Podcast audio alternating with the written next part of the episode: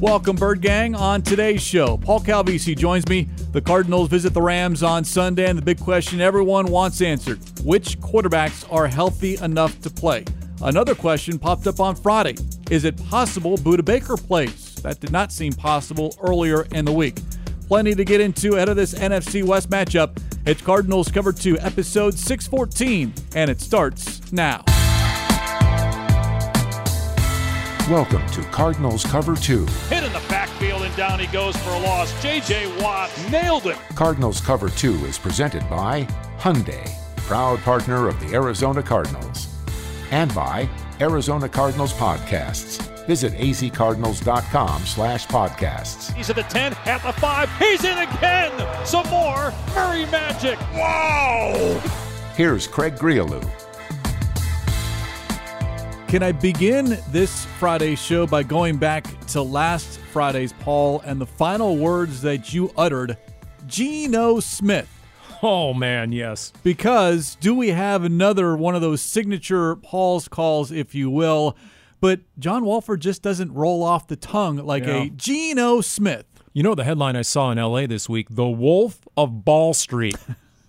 Let's hope that doesn't come to fruition, okay? Let, let, let's really hope that's an erroneous headline. Whatever the Dewey Truman was from, you know, seventy years ago, let's hope it's an erroneous headline uh, on all fronts. Uh, because, you know, uh, at this point, I'm thinking that there is serious gamesmanship going on with the L A Rams in the quarterback position. Maybe even the same with the Arizona Cardinals. We don't know.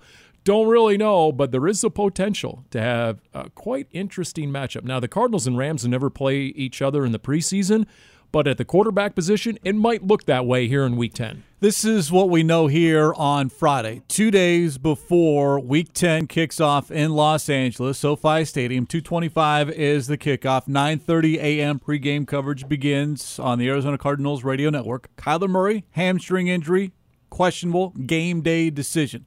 Matthew Stafford, concussion protocol, questionable, game day decision. In fact, Sean McVay, Sean McVay on Friday said, quote, it could go up to ninety minutes before kickoff with respects to Matthew Stafford. And that's when the inactives get announced. And it's always, it's not technically game time because the inactives have to be announced. But what's going to happen when that inactives list is released? Because if either quarterback is not on the inactive list, not one of the seven players inactive, I'm guessing both are starting. But if you see Kyler Murray and Matthew Stafford inactive, then yes, we are left with Colt McCoy against John Wolford, which harkens back to twenty twenty, Paul. Oh, boy. Week seventeen, season yes. finale, playoffs hanging in the balance. And um, I remember that game for many. In fact, I talked to Tanner Vallejo at his locker this week. If you remember, Tanner Vallejo checked into that game because of injury and had a dozen tackles. He was flying all over that field, and we talked about it. The stadium was empty, empty because of COVID. It was the final week of the regular season. I walked into the visiting radio booth, and guess what? Uh, I, I should have brought a bottle of champagne to bust over the counter because we christened that thing because no one, no, none of the Rams' opponents had traveled media that year to use the visiting radio booth. And then if you remember at the very end of that game, Larry Fitzgerald walking off in sweats. His final, he was inactive, that's right. Yes, his final game day appearance. There's Larry, and I have a really bad Zapruder-type photo from way in the upper deck there in the visiting radio booth of Larry walking off. And so there's a lot of things about that game. There was Kyler's injury early in that game and just sort of the mysterious nature of what's going on. And he would walk back to the locker room, then he came back, but he still wasn't in the game. But then he did come into the game yeah. all of a sudden, and then there was John Wolford, who didn't play all that well, but he played just well enough to beat the Cardinals, and he beat them with his legs to a large degree. I still remember that, and that's exactly the way Vance Joseph described him. I mean, to hear Vance Joseph talk about John Wolford, if he is the guy, you got to prepare for, like, quarterback power. He, he's going to run it between the tackles, and and now we get we're getting speculation of Bryce Perkins. It might be a platoon situation at quarterback because if they want to have a viable passing game, Bryce Perkins might be the better quarterback, so who knows what's going to transpire? The former Arizona State quarterback, former Chandler High Wolf quarterback. So bottom line, during the pregame huddle, Paul, you need to keep one eye on your rundown and another eye on the field in front of you to figure out just who is going to be quarterbacking because, yeah, Wolford in that game, Week seventeen, twenty twenty, Cardinals lost eighteen to seven. You had the Chris Streveler pick six right before halftime, which oh, was an absolute killer. That's right. Cardinals still had an opportunity, but unable to figure out just whether it's Streveler going to finish or Kyler Murray coming in and out of the lineup. And that was a huge game, and that was John Wolford's only start in his career. He is one and oh as a starter. Does he get that second start here on Sunday? Look, Matthew Stafford has not played well this season. The Rams' offense has not looked good this season. I hope Matthew Stafford is the starting quarterback, because we go back to the known versus the unknown. And look, Wolford is much better equipped behind a heinous offensive line, which is what the Rams' O-line has been. Uh, Stafford has missed one game, but in terms of snaps per game or per game status, no one has been sacked more than Matthew Stafford. So, you know, he has the ability to go out on the boot, but he doesn't really have that escapability when a pocket is collapsing. So for that reason, guess what? John Wolford, behind that porous and banged-up Rams offensive line, might be better suited. Now, conversely, the only other O-line in the league that's on par injury-wise with the Rams would be the Arizona Cardinals. And not knowing the status of what exactly is going to happen on the interior, but if you're looking again at Cody Ford, left guard, Billy Price, your center, and then Lasita Smith, the round six rookie at right guard against, wait for it, ninety-nine Aaron Donald. Okay, uh, guess what? Even Kyler Murray can't outrun that sort of instantaneous pressure. We saw that in the last two meetings against the Rams a year ago, did we not? You saw the week fourteen in primetime where Kyler was pressured fourteen times by Aaron Donald, incomprehensible. And then you saw it in the playoff game, where I think we both believe.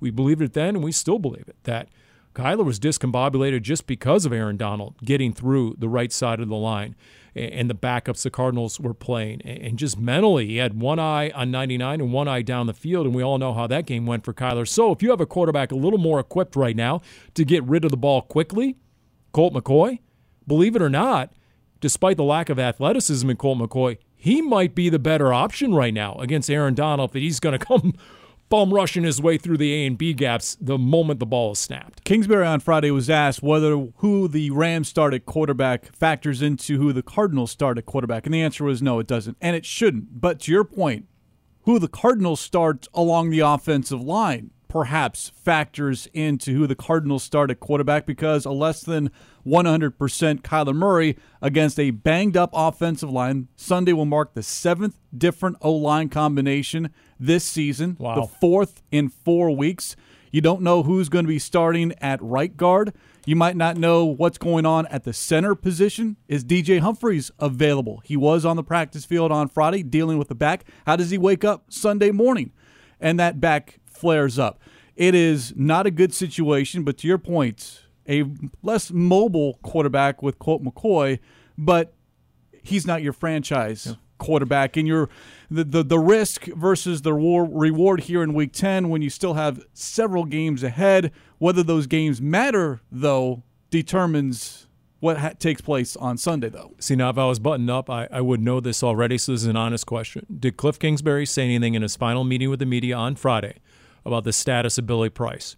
Because early in the week, he used the word probably to describe Billy Price and whether he was going to remain the starter at center. We saw the struggles at times against Seattle, not just the errant snaps, but even some of the false starts that seemed to be caused by not being in cadence, being in sync with the rest of his offensive line. So could Sean Harlow possibly be back as the starting center? And I don't know if there was any definitive word from the head coach on that, but based on the Seattle game, I would not be shocked if they went back to Sean Harlow. Nothing definitive on either position along that offensive line, with the exception of Kingsbury saying they might play multiple players. Mm. No specific position mentioned, but you could see someone start and then maybe pulled after a series or two, or depending on how effective that right guard may be, or that center may be, or how D J Humphries feels at left tackle. But you might see some different movement along the offensive line, and I know we've seen that in years past with Sean Kugler. I, I I don't really like it, because you want to stay that you want five guys to be consistent, but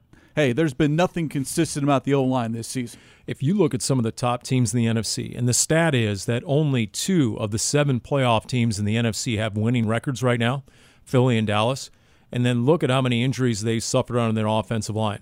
Not many. the top teams in the league. Minnesota's another one. Minnesota, they didn't make the playoffs, but they've had virtually zero missed snaps by any of their offensive linemen. So there is a lot to that. You don't have to have five all-pros across the front, but if you can get a consistent lineup of reliable starters who can then have that chemistry, just the ability to rely on each other, and the Cardinals have had anything but that right now. So what do you do? Especially the Rams love to send Jalen Ramsey. He, he really they use him a lot in a nickelback type, in a slot, close to the box and, and close to the line of scrimmage. You know, almost like a uh, almost like a hybrid linebacker at, at times because he's so big.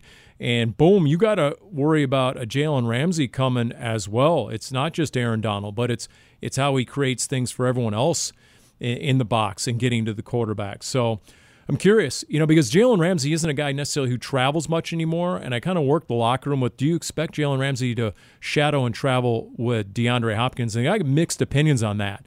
Nobody truly knows, obviously, but they say, you know what, a couple of guys said, no, that's not what the Rams do anymore. Jalen Ramsey does not travel with a single receiver in an entire game. Other guys said, yeah, but we have D-Hop, and especially if D-Hop goes off early, they'll make the adjustment. Or in key third downs, you'll see Jalen Ramsey over D-Hop. We've seen a little bit more movement, though, out of DeAndre Hopkins this season as far as left side, right side, in the slot, a lot more to where if Ramsey is only playing one side of the field, you can already get away from that matchup if you yeah. want to, if you're the Cardinals. Although that is a matchup, and speaking or listening to De- DeAndre Hopkins on Friday, that's a matchup that he enjoys, going all the way back to Ramsey's rookie season. This will be the eleventh meeting between Hopkins and Ramsey. I didn't know that. I actually asked him about Ramsey. I didn't know this is the eleventh meeting. Um, and what's interesting is, as we know, a week ago, Tariq Woolen, unbelievable, round five rookie, six four, runs the four two six. What an absolute steal the Seahawks got in that corner. He goes to the right side of the defense, the left side of an offense exclusively. He does not change sides. Uh, but Jalen Ramsey, according to the guys I talked to, he, he will go to either side of the defense, and he really is that X factor. To me, you know, you break the huddle if you're Colt McCoy or Kyler Murray, and you're looking for ninety-nine, and then you're looking for five, as you should. They're two All-Pros, two Hall of Famers. You know, Bobby Wagner is not the same player, although he's still effective, and I think he knows this Cardinals offense really well, so he's effective in getting everybody else set and, and preparing for certain plays. But how different does how different does this offense look if Colt McCoy is the guy? Because I remember him last year on the road. He was very effective in those two division wins. So you know what? He beat the Seahawks and he beat the Niners a year ago. So he's got to check this box now in the division. He needs a road win at the Rams. The difference, though, this time, if it is Colt McCoy, is he will actually have DeAndre Hopkins as a wide receiver to target because Hopkins missed those three games along with Kyler Murray. So McCoy and Hopkins have not played together in a regular season game. So now all of a sudden, and I know this was asked of Hopkins on Friday as well. The it chemistry. was yours truly who asked it, Greg. All right. About the chemistry when you, have, when you haven't played a game together. A true reporter asking a very good question in the locker room because you don't have those reps during the week. Now, at least we don't know they've had reps this week. Maybe they have had reps talking That's about right. McCoy and Hopkins yep. because it's you true. don't see it on game day. But if you know that perhaps maybe Kyler Murray may or may not go, or you're leaning in the direction of Colt McCoy, maybe you did see number twelve and number ten get familiar on that football field. Here's the question, along with, and that's a very valid question, but can you have a balanced offense? Can you have the run game? Can you do what you did for Colt last year at the Seahawks and at the Niners? Run the ball, a quarterback's best friend. Can you do that? Is it feasible with that makeshift interior O-line? Because James Conner isn't a guy who's going to get the edge. He needs to run between the tackles. Will there be room to run? Eno Benjamin, uh, can he somehow, you know, is he slippery enough to escape ninety-nine and perhaps maybe, oh, I don't know, run off the left side of the line instead of where, but, you know, Aaron Donald, they'll deploy him in all five yep. spots across the front. And I confirm that with Cardinals offensive linemen. They've been, Rams are still doing that this year with Aaron Donald. So he's definitely an X factor. But remember the win, everybody now, forty times they ran it for two hundred sixteen yards in the week four win at L A. The only win in twelve meetings against Sean McVay, isn't correct. that right? He's eleven and one against yes. Arizona, correct? So if there's some way you can recapture that, get that sort of potent ground game going. Uh, but it starts with not falling behind. You, you got to come out, at least stay competitive, stay in the game so the play caller or the head coach doesn't feel compelled to, all of a sudden go in hurry-up mode and, and abandon the run game and take away half his play sheet.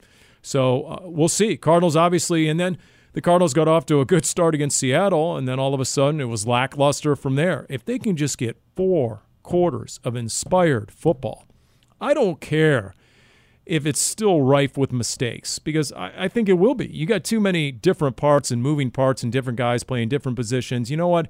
It just lends itself to that. Now, the pre-snap penalties, that's inexcusable. It, it just is. But it's not going to be flawless football. But if you get inspired football, if you can be J J. Watt at his locker on Friday, and you can be that guy for the entirety of game day Sunday, because J J. Watt was in a mood. He certainly oh, yeah. had an edge to him at his locker on, on Friday. He wasn't tolerating a lot of the pencil neck media questions. And, of course, yours truly felt some blowback on that. But, you know, somebody had to ask the question, Green. Nobody's asking questions. Somebody's got to lob something out there. I believe the question, or you know what the question is. The response, I think, is one that definitely needs to be talked about, because it might have been the best quote from J J. Watt in a long time. But he was staring straight ahead over everyone's head, because he stands like six ten and everyone else is like five eight, surrounding his locker. As we kind of give you a mental picture here on Cardinals Cover two, presented by Hyundai, proud partner of the Arizona Cardinals. On a good day. But the question about added mo- motivation with Hard Knocks around. Yours truly, Paul Calvisi, asking that question. The response, quote, if cameras or media or a T V show motivate you, you're in the wrong place. None of that blank matters. We got to win football games. We need to win football games. And then he added this, I sure as hell hope that because you're on T V, you're not more motivated to win, end quote. Okay. So, yeah, maybe it wasn't a great question, Paul, oh, but it gave you a tremendous right. answer that I think everyone needs to really hone in yeah. on, because you should not need those cameras to play well. You're right. I, I right now, from the rest of the media members who are too timid to ask a question, I need to have a series of text messages from these guys saying, saying uh, thank you, all right? Because my response, I'm just sent out a group, you're welcome. That's what I'll do to this text message chain.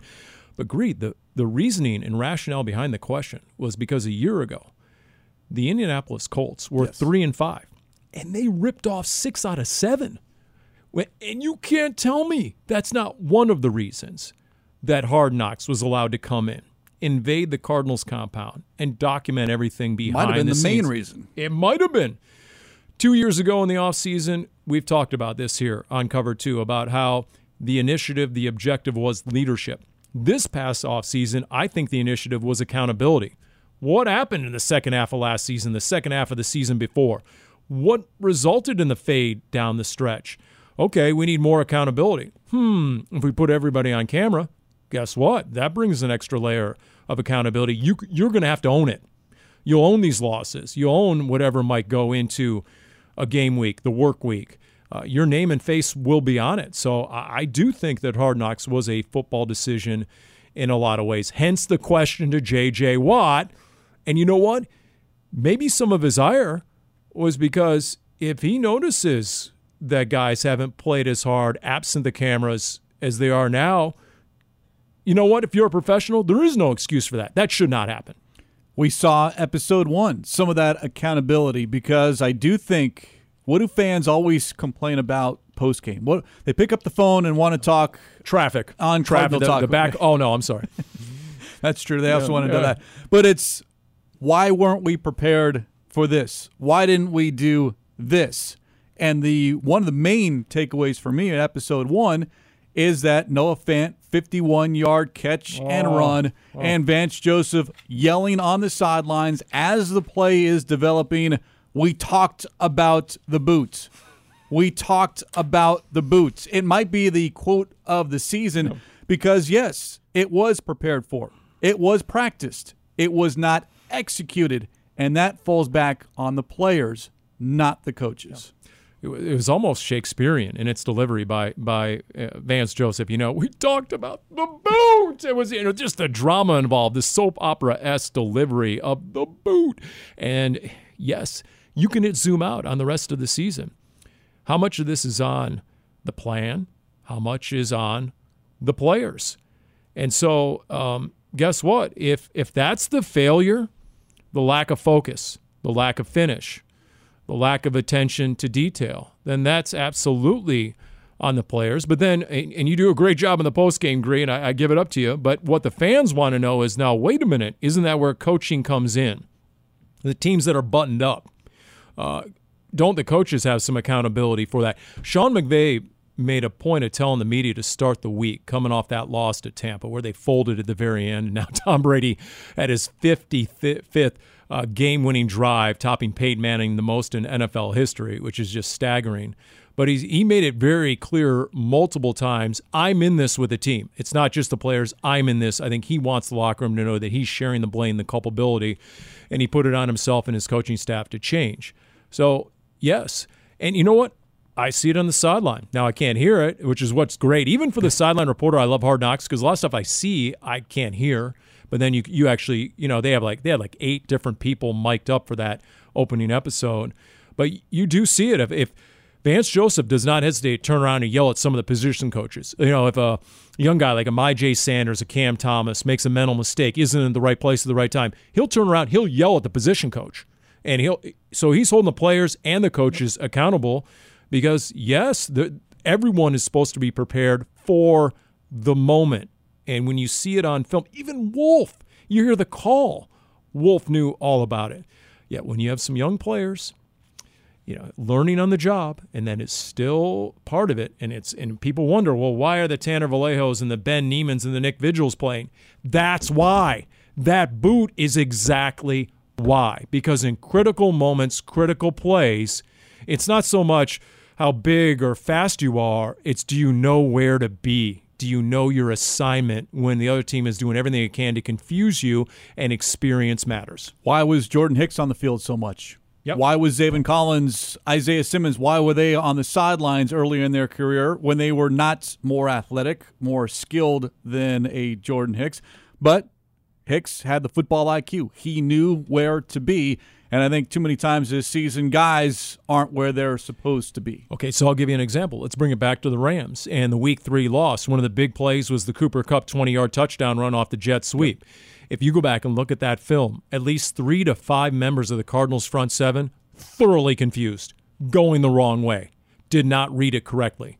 The one guy who did was Budda Baker. And so, um, you know, maybe that's our segue right now, because – earlier, I had gone on with Wolf, and I said, you know what? I'm actually more terrified about the Cardinals' defense minus Budda than I am the Cardinals' offense minus Kyler. Colt McCoy can come in and I think be pretty viable uh, running that offense. I'm not sure what the Cardinals' defense is going to look like minus their human eraser, minus the guy who's not only the heartbeat, but in a lot of ways the football I Q of the defense, a guy who's thoroughly underappreciated by most fans and media markets. Now, not players. He's been an all-pro multiple times. But when you see a Hard Knocks in season, the debut, A, they featured on Budda for a reason, because he gets the ultimate respect in the locker room, and B, that's how valuable he is. And the only instance we've had in the last five years, I think two thousand eighteen he missed a couple of games, and that whole season doesn't count. But since the Wilkes year, he only missed that Carolina game week four, two thousand twenty, and it did not look good. Forget the numbers. It just was not a sound defense. We go back to twenty twenty when, once again, it was John Wolford beating the Arizona Cardinals that same season. Week four, Cardinals lose thirty-one twenty-one. You were in Carolina, and that that defense, that forget the defense, that entire team, offense, yep. defense, and special teams did not look the same, yep. and that was because Budda Baker was not on the football field. Now, earlier this week, it was, in the words of the head coach, zero percent chance that Budda Baker was going to play this week. Then all of a sudden, we walk out there during the open portion of practice on Friday, and there is number three. Looking pretty good, doing a little jog and jumping around. And what about this high ankle sprain? Reportedly, that's going to keep him out for a couple of weeks. Paul, there is a good chance, I'd say a better than good chance, that Budda Baker plays on Sunday, and a less than one hundred percent Budda Baker is better than the rest of the defensive yeah. players going at one hundred percent, because I'll say this, going back to Hard Knocks, what did we see? Bill Price, linebackers coach, play Billy Davis. Billy Davis, sorry, yep. yeah, Billy Davis. I challenge you to play better, play harder than Budda Baker. That was a huge takeaway for me, maybe the takeaway from the entire episode. And there were some great moments and memorable moments, but just how genuine that was from Bill Davis, the inside linebackers coach. And I actually ran into him this week, and I asked him about that. And he said, he looked me right in the eye, he said, in my thirty years, I've never seen anyone play as hard as Budda, all out, just willing to throw himself into any scrum that's out there on the field at any cost. So think about that. Think about if if Bill Davis is correct, if everybody could play as hard, you're not going to play as well as Budda Baker. You're not going to be as good at your craft as a Budda Baker, most likely. J J. Watt obviously has been in his career. But if you could play as hard, think of how far that would go for this Cardinals defense, because minus Budda right now, and I don't know what's going to happen. And you're right, he was moving a lot better than I thought. First off, nobody thought he'd be on that practice no. field on Friday. And then he's out there, he's moving pretty well. But most of what he was doing, at least what we saw in the open portion, at least what I saw, was north-south. Didn't see a whole bunch of east-west. What does that mean for his ability? Lateral movement with a high ankle sprain that can be obviously very problematic and painful. So we'll see what that means come game day. But we do know this much. The drop-off after Budda Baker, Baker is pretty significant. When you have a Chris Banjo, limited reps as a safety, mainly your special teams assassin, Charles Washington, Chuck Washington, who hasn't played all year. Uh, or did he play earlier in the year? No, on he's been gone. He he's has been not gone played year. because of a chest injury. He has been on the practice field. He's been designated to return. Yep. Whether he gets activated or not ahead right. of Sunday is still to be determined, but there is an open roster yep. spot with the release of Michael Dogby. And, and, and beyond that, it's just how a Sean McVay offense has befuddled this Cardinals defense time and time again. You're not playing Carolina. You're not playing the Raiders. You're playing Sean McVay. And he always has something up his sleeve, and it's always tough to discern and diagnose what exactly is this play. A number of guys talked about it this week in the locker room. Zaven Collins had a great explanation on the Big Red Rage. They come out, they run a lot of eleven personnel, but then there are eleven personnel, but it looks like twelve. And then, wait a minute, what's this whole wrinkle here? Because now this guy's in motion. No, now he's going the other way. It forces the defense to show its hand. Is anybody going out with that guy? And if they are, then they're going to run it to the other side where the player just vacated. And if not, they have another play that they're checking into. So, and then all of a sudden, according to Zaven, the play they run is a play that they've already run five times in the game. They just put different window dressing on and made everyone think. And it's that moment of hesitation where the mental synapses isn't firing initially, and that's all they need. They get the edge, they get the crease, and they're gone. There's a chunk play. You cannot – you can't put into words or measure the value of a Budda Baker just based off of numbers. Yes, he's a team leader in tackles. He's led the team in tackles each of the past two weeks, but it's the presence of him on the football field. We got a good sense of that in Hard Knocks again.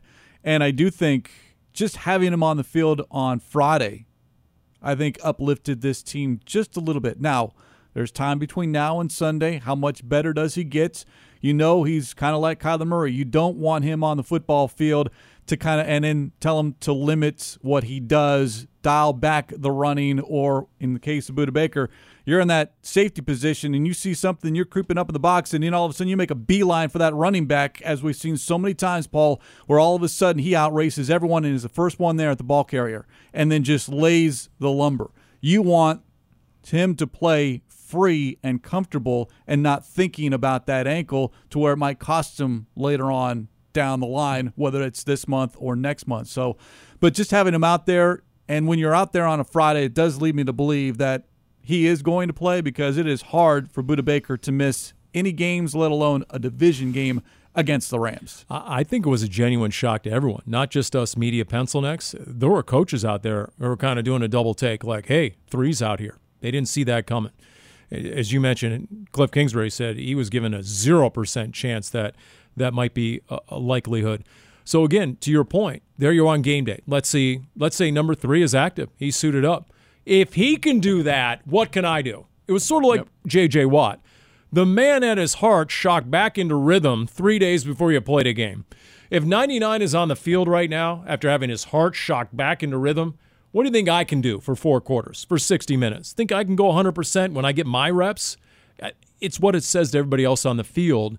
And with that in mind, if Budda's out there in particular, there better not be any sort of lapse. There better not be any sort of quotes after the game, oh, we didn't match their energy, we didn't match their intensity. No, that excuse is long gone. The whole easing into the season and we'll make sure to be our best the end of this season, no, that there's no more margin for error on that one. Forget seven and oh, forget ten and two. You know, the stat that the locker room needs to remember is they've lost eleven of the last fifteen. That's the stat that needs to resonate right now. Uh, and, and I'm going to get off on a rant, but there shouldn't be this sort of reliance on what you might have done the first half of last year. That might as well be ten years ago at this point. Week ten, Cardinals three and six, Rams three and five. The other injury note that we need to discuss here on Cardinals Cover two, presented by Hyundai, proud partner of the Arizona Cardinals, is Byron Murphy, dealing with a back injury, did not practice all week. Officially listed as a game day decision, according to Cliff Kingsbury. But when you're looking at the one player on that Rams offense that does put fear into the hearts of every one of those defensive players. You already referenced it earlier, and that is Cooper Kupp. Whether it's on the jet sweep, whether it's outside, whether it's inside as a pass catcher, he has been the one bright spot for the Rams this season. He's been targeted ninety-three times, seventy-two catches, eight hundred thirteen receiving yards. Paul, he's accounted, again, I know there's hashtag no math, but this is, again, this is next-gen stats for you. Lay it on me. He's accounted for thirty-seven percent of the team's receptions, forty-two percent of the team's receiving yards, and seventy-five percent of the team's receiving touchdowns. That is the highest in the National Football League in every category. I tell you, Vance Joseph has been very good, very astute at figuring out a way to take away what the other team does best, the other team's best player. And to your point, there's no question the weapon that they need to address. Cooper Kupp, who a week ago had one hundred twenty-eight of the Rams' two hundred six total yards against Tampa, got loose for the sixty-nine-yard touchdown catch and run. He had a thirty-four-yard chunk run. Uh, the one thing the Cardinals did very well, obviously, in the first meeting was take away Cooper Kupp. Non-factor, other than the touchdown run, obviously. But if Byron Murphy isn't out there, what does that mean? Does Marco Wilson travel with him? Are they using more zone? I don't know. We'll see how. But, look, you have a defense that last week allowed the Seahawks to go ten of fifteen on third down, including their last seven straight conversions on third down. The last two opponents have been nine for nine in the red zone. Vance Joseph himself used the word atrocious, quote-unquote, to describe the red zone defense the last two games. Well, where is Cooper Kupp most effective? Third down and red zone. So, yes, there should be fear that there will be blood if you don't figure out some sort of defense against Cooper Kupp. And, by the way, Cooper Kupp against Marco Wilson we saw last year. How many times was Marco Wilson stride for stride with Cooper Kupp, and Kupp still made the catch yeah. by a fingernail or by a half yard? He just got enough separation, and the ball was on the money for Matthew Stafford that it was really vexing to Marco Wilson. In fact, it was funny because when I asked some people in the offseason about Marco Wilson, what's his future and what do you think? And they, I said, you know, he had a tough game, you know, those last two games against the Rams, the regular season and week fourteen and the playoff game, and Cooper Kupp and, and O B J really got him from some big catches. And this person who knows his defensive football looked at me and said, hey, he was stride for stride with all those guys. Did you see Cooper Kupp and O B J the rest of the playoffs? How much separation they had against other D Bs? How badly they beat D Bs the rest of the way to the Super Bowl title? They said Marco actually played them really tough. Now, he was a rookie, and he learned a few lessons, but you hope if Marco Wilson is called upon that he's relishing this rematch with Cooper Kupp. You got Marco, you got Antonio Hamilton, maybe more snaps for Trayvon Mullen, who really hasn't seen a lot of defensive snaps, but it's the one thing that this defense has done well against the Rams, and that is limit the effectiveness of Cooper Kupp. Five times or three times in the last two years, he's had he's been held to five or fewer catches. Wow. And all three of those times have come against the Arizona Cardinals. So he's the only offensive weapon yep. this season for the Los Angeles Rams. Tyler Higbee, yes, but Allen Robinson hasn't done anything. You don't know what they're going to do at the running back position between Darrell Henderson and Cam Akers. So, yeah, Cooper Kupp, you shut him down regardless who the quarterback is going to be for the Rams. You basically render that offense Uh, you know, non, non-factor. Yeah, and he's been dealing with an ankle, so we'll see how that is, whether that lim- you know hampers him in some ways. But to your point, Cam Akers and Darrell Henderson have been a problem for the Cardinals too yeah. at times. Now, this banged-up offensive line, see, that was with Andrew Whitworth. And what did we talk about in the offseason? When the turnaround started with the Rams, it wasn't just Sean McVay and his national soup commercials and he's America's coach and he's coaching up all the office workers in their cubicles. Okay, no, it was Andrew Whitworth solidifying that offensive line. I think it wasn't totally unlike the Arizona Cardinals from two thousand six, two thousand seven to two thousand eight Super Bowl run. What did they do? They solidified the offensive line. They still had Fitz and Anquan Boldin. They still had Kurt Warner. But now, guess what? Kurt Warner had time to operate, had time to dissect a defense, read a defense, get the ball to a Larry and a Q. Whereas earlier, he was a crash test dummy. So that's the difference this year is that Matthew Stafford has been getting pummeled, hit, and harassed. So we'll see if the Cardinals, if they can get to the quarterback in this one, who is the quarterback? But again, to your point, if they're able to limit Cooper Kupp like they have been historically, who's going to beat him? There's been no one that's been proven so far. The Rams' offense is at the bottom or next to last in virtually every meaningful category in the N F L. They have been struggling something fierce. thirty-first in total yards, thirty-second in yards per play. They are awful running the football, and they are twenty-ninth in scoring at just over sixteen points a game. This is, again, the defending Super Bowl champs, but it comes back to, at least for me and both teams, the offensive line. Which O-line is going to hold up, regardless of who the quarterback is and any other injuries, the offensive line. Can the Cardinals protect Kyler Murray or Colt McCoy? Open up some rushing lanes for a James Conner, Eno Benjamin. Give the quarterback time to throw the football downfield. And then on the flip side, it's also can you protect and keep Aaron Donald off the Cardinals quarterbacks? The, the center for the Rams, Brian Allen. He had a quote this week when they were asking all the media pencil neck, oh, geez, you've lost four out of five, which so have the Cardinals. Yep. You're three and five right now. And his answer is, we've got a choice to make. We can lay down or figure it out. Guess what? That goes for the Arizona Cardinals. These two teams are in almost identical spots right now.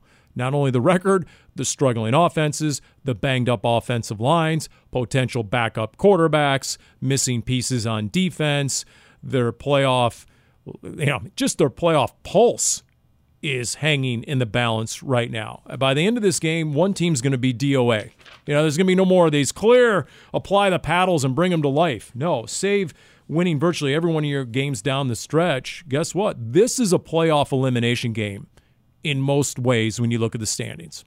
It's a great way to put it because, yeah, one more loss and you're basically done as far as that playoff race is concerned. You're out of the race. Maybe not mathematically, but there's too much that you would have to overcome, too much that would have to happen out of your control for you to get back into the race. So, yeah, it comes down to Sunday, and we talked about it, this three-game stretch. You had to win at least two or three. Well, you're oh and one after dropping last week's game to the Seahawks. So here's the second one against the Rams. I should tweet out, I think I still have it, the video of Kyler walking off the field last year at SoFi, week four, and the Bird Gang had taken over the first few rows down in the Cardinals behind the bench and leading to their tunnel. And all the Cardinals fans, the Red Sea chanting M V P, M V P, as Kyler Murray left the field. Man, does that seem like a long time ago, doesn't it? But guess what? A lot of those same faces and players are on the field for the Arizona Cardinals. So to to to mimic what Sean McVay was saying about, you know, looking inward and changes have to be made and so forth, once again, all the same quotes from Sean McVay, you could take the name off it and it would apply to the Arizona Cardinals.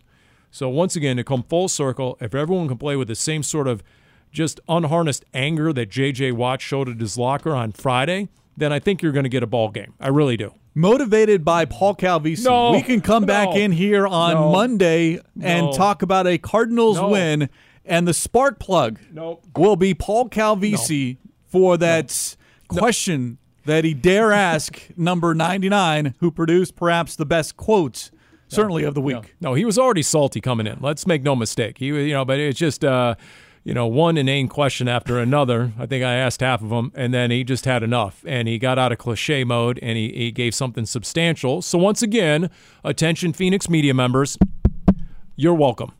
My guess is is J J. Watt will be the post-game guest of Paul Calvisi after the game, and no, it will be a lot of fun because no, the Cardinals will have beaten the Rams, no, and J J will have had, I'll no, say, three sacks and a couple of tackles for loss, and there will be Paul no, Calvisi with a hand no, up. microphone in the face of J J. Watt saying, "You're welcome, J J. I get partial credit." I'm going to use one of those boom mics that N F L Films has, those extendo mics that look like a fishbowl with a microphone on the end of it, just in case he you know wants to punch me for the next question. Boom, I'm going to have it, keep a safe distance. two twenty-five is the kickoff on Sunday. Cardinals at the Rams. Cardinals three and six, Rams three and five. We'll get you started on the pregame at nine thirty in the morning on Sunday. So an early wake-up call for everyone to begin Week ten. And on that note, we will put a lid on this edition of Cardinals Cover two, presented by Hyundai, proud partner of the Arizona Cardinals. As always, special thanks to our executive producer, Jim Almohandro. For Paul Calvisi, I'm Craig Grealoux. We'll talk to you next time here on Cardinals Cover two.